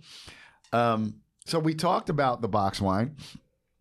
Um, you mentioned, and you are an out of the box thinker. Did- Oh wow, that I didn't even mean to do that. Yeah. Might be the drinking, Yeah. um, but it works. Um, I could tell you're a father. yeah. I got the I got the bad jokes. I'm corny as fuck. I'm so corny. I, I said I'm so corny. I'm cool. I've I've just I brought it back. Um, you also mentioned in your in your bio about collaborations. So brewery. What what what project you working on with a brewery? Actually, it was when I was in Denmark doing Okay. the SIDS research. Uh, one night, I the food in Copenhagen and Aarhus in Denmark is just unbelievable. Um, but I went to a restaurant. I met this guy there. He's like, "Oh, like you should come back to my bar after this." And so I went back to his bar, and he brewery actually, brewery and bar. He had a beer that was re-fermented on Riesling grapes. Yeah, and I was like, I'm a beverage connoisseur. You know, like Yeah. I I, I read about wine and alcohol and all sorts of things all the time. I had never heard of that product before, and it was delicious. Um, it was a really beautiful, crazy night to have like lots of interesting things were happening, and the the cup holder uh, when I lifted it up said Haven H A V E N, which is my middle name and it's my son's first name. And I was like drinking this beverage, having this amazing experience, and I was like, I'm gonna go back to Seattle and find the best brewer I can and do a collaboration like this because it's such a cool product. And so when I went back, I was just tasting around different kind of wild ferment um, breweries, and then somebody told me about this new one that was starting called Floodland, Mm-hmm. and so I messaged him and just said, "Hey, can I come drop off some wine? Like, I've got sources for the best grapes in Washington if you'd be interested in working together." And when I went in, he was listening to some hardcore punk rock, and I was like, "Oh, like I'm from San Diego. Like my band opened for Man Is the Bastard," and he's like, "No shit." Like, like so we it had this instant Yeah. old school punk rock Yep. connection. Uh, and so yeah, we worked together. Like it's him. Like he's an amazing brewer, very detail oriented, singular beers. I'll I'll send you one. Yeah. I love it. Thanks. Um, but it's it's just it's something fun. I don't make any money on it. It's just like we like to get together and talk about fermentation. He likes natural wines. We sh- share with each other. So it's basically just knowledge sharing, and it's like another example of me surrounding myself with people who are smarter than me. you Yeah. know, Yeah. and learning. Yeah. That's what it's about, right? Like being a lifelong learner. Um, I forgot who I had on the podcast because I'm just banging on these wines. This was actually a double podcast day, but um, it was someone like they you know they got into wine through fermentation. It was fermentation. Like you have to understand like whether it's kombucha or beer, um, there can be a segue into that. Now, please send me a bottle of that, and then so we know we've talked at length about Yves Gangloff um, and how he's influenced you and he's helped you. Um, you mentioned in the bio international collaboration. So, what can you tell us? What can you share with us about that? What do you feel comfortable sharing about Oh, that? I'm trying very hard to send a Mizunara barrel over to Italy right now. So it's in the works. Logistics are a little bit tough. I'm happy to air freight it. I, if anybody knows a way I can get this freaking barrel over there. So I we're, might we're getting close. you. We're getting close. I might be able to help Yeah. you. Um, yeah, we'll talk. but basically, we'll talk yeah, one of my favorite wineries in Tuscany, they make their own grape. Um, they're, they're the only people who have a grape variety called Caberlot. We, you tried it. Yes, another one of my top wines. X gonna give it to you. Yeah, Yeah. that was that was my favorite Yeah. the year. I got like five likes, but I love that. Like, I liked it. Yeah, thank you. Yeah, so we're, And only we're, make we're, a- try- we're one- trying to do a project together. And it's uh, and then I make uh, magnums, right? That's only in Magnum. Yeah, yeah, yeah. They, for restaurants they have 750s and they they say demi magnum. That's so freaking awesome. I, I actually I, I don't even like talking about this because it hasn't happened yet. Yeah. But you know, Well, you know, like, like, things can go wrong. Like the barrel could get destroyed in transit or whatever. You know. But you said earlier, you visualize it, and, and and sometimes speaking it helps. And like I'm like, I know some, I know someone who does a lot of stuff in Italy and is good with logistics. So I'll see. Well, I will, we'll, we'll, we'll see. I'll see if I can help. I don't know, man. I might know a guy. I kind of, I usually know a guy.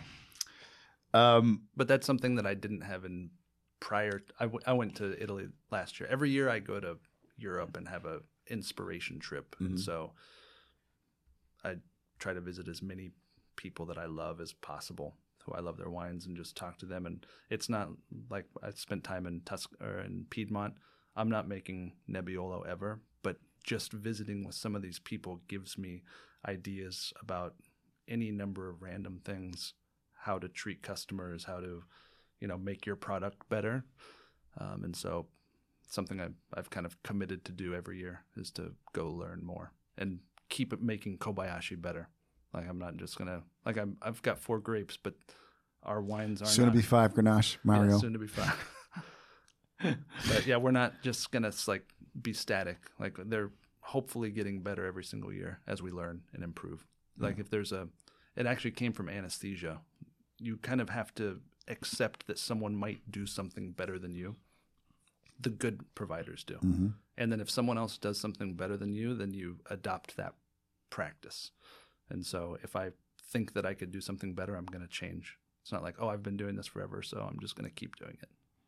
Yeah, that's Although that's, that's- the that's- worst thinking on one level. On what on another level though, like that's also some of these estates are so historic. It's like they're not trying to change. It's just like this is what we do. Right. We've been doing this for generations. We're not trying to change. And so for them, like, please, please don't change anything. Right. It's like Yeah. Guigal. Guigal has a program Yep. that hasn't changed. Mhm. Ridge has a program. American Oak. They have Yeah. a program.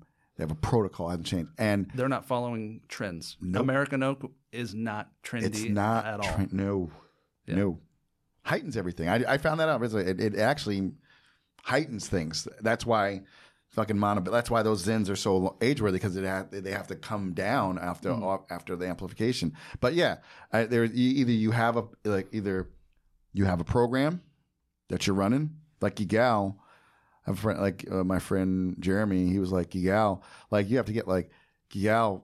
That Cote de Rhone over a million cases is probably one of the greatest achievements in in Rhone wine. Like it's a fucking program. Like at that Is it a volume. million cases. Yeah, it's a fucking million cases. Can you believe that that Cote around like sixteen like a fucking million cases? But then you know you get those Cote Roties, baby. But it's the same fucking program. It's a protocol. Yep. Um, love that. All right, man. So we got a few minutes left.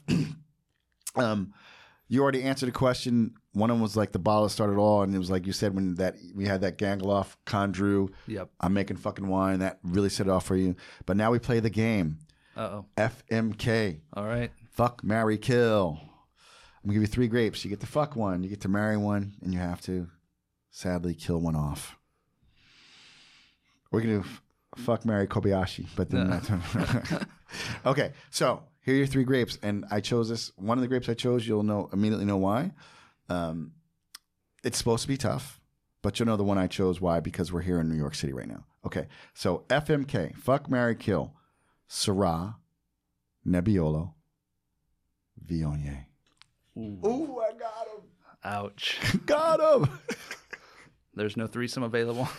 Well, that's what Jeb, that's what Jeb done. He's like, he's like, I'm disappoint you. Yeah. I'm fucking them all. I'm like, all right, Jeb, but no, there's no threesome. I don't think Mario would have that. So, go go to work. Oof. I guess I'd fuck Syrah. Marry Viognier and kill Nebbiolo. Yeah, and I know it's hard for you because he's in now for a bit, but but like, Wait, which is but like, that's the- a it's a no win situation. it's a no. I, that's the whole point of it. Is a no. Like, if you love wine, you, you know, unless somebody puts like, you know, um. I'd have a hard time killing Valdiguié because you probably had a good. But like, but if you really love wine, you like like it's like Caberlot. I could put that in like that would have fucked through a monkey wrench at you, right? it would. I mean, I could go. I can always kill off Cabernet Sauvignon. To be honest with you, I That- feel that's- though like I couldn't live a happy life without Nebbiolo. So I might maybe Viognier I'd kill. I don't know, man. You know, You better pour a little some of that. yeah, because Nebbiolo is just its own thing. It is. It's like it's just you know. Some people think it's just like Pinot Noir, but it's different. No, it's different, yeah. It's different. I mean, I understand. I understand the uh, the, the the the simile, but it is it's still different. You know. So, um, oh my God! Thank you so much, Travis. Like this, like we made this happen. Well, thank you for having me. And actually, I'll just say, um, what I love. One of the many things I love about you is that you're breaking down the elitist culture of the wine industry, which I don't like at all. And so I'm like, I'm very happy that you invited me to be on here. Thank you. Yeah, I'm I'm like that dick who like wants to drink wine with rich people and then like fuck you. Um, not fuck you, but like come on, man. It's just like can we just like it's it's apricots. We don't have to go. You know, like I'm like it's it's you know. So thank you for that. I really appreciate that and and just it just I knew when I saw you, just a smile, the energy. I'm glad we're getting to know each other. I'm glad we're forging this friendship. I can't wait to come visit you, do more stuff with you, uh, hang out with Mario, meet the kids. Anytime. Be, be that, be that, be that, be that, this, be that stereotypical black uncle from a Chris Rock or Eddie Murphy skit. We're going to have an empty room soon. too, so. Exactly. Cool. Tell people where they can find you, how they can get on your waiting list, how they can be a part of what you're doing at Kobayashi. um, kobayashiwinery.com. It looks sketchy, but Mario will send you a nice email if you put your info in there. Uh, and some restaurants in Seattle. That's it right now. Uh, guys, don't forget to check out the show notes. That's where I'll uh, post uh, info on the wine we drank in this episode. I'll put the links to Kobayashi. I'll put their their social media links. Uh, you know, and you know, just some of the things we discussed in this episode. Until the next time, here's to my Mavericks, my philosophers, my deep thinkers, and of course, all you wine drinkers. It's your boy MJ. Peace. Thank you so much for listening. I hope you learned something. You had some fun while you were here. Please subscribe to the podcast and give us a five star review on whatever platform you're listening to. And if you want to be an insider and get special content, make sure you go over to blackwineguy.com and get on our email list.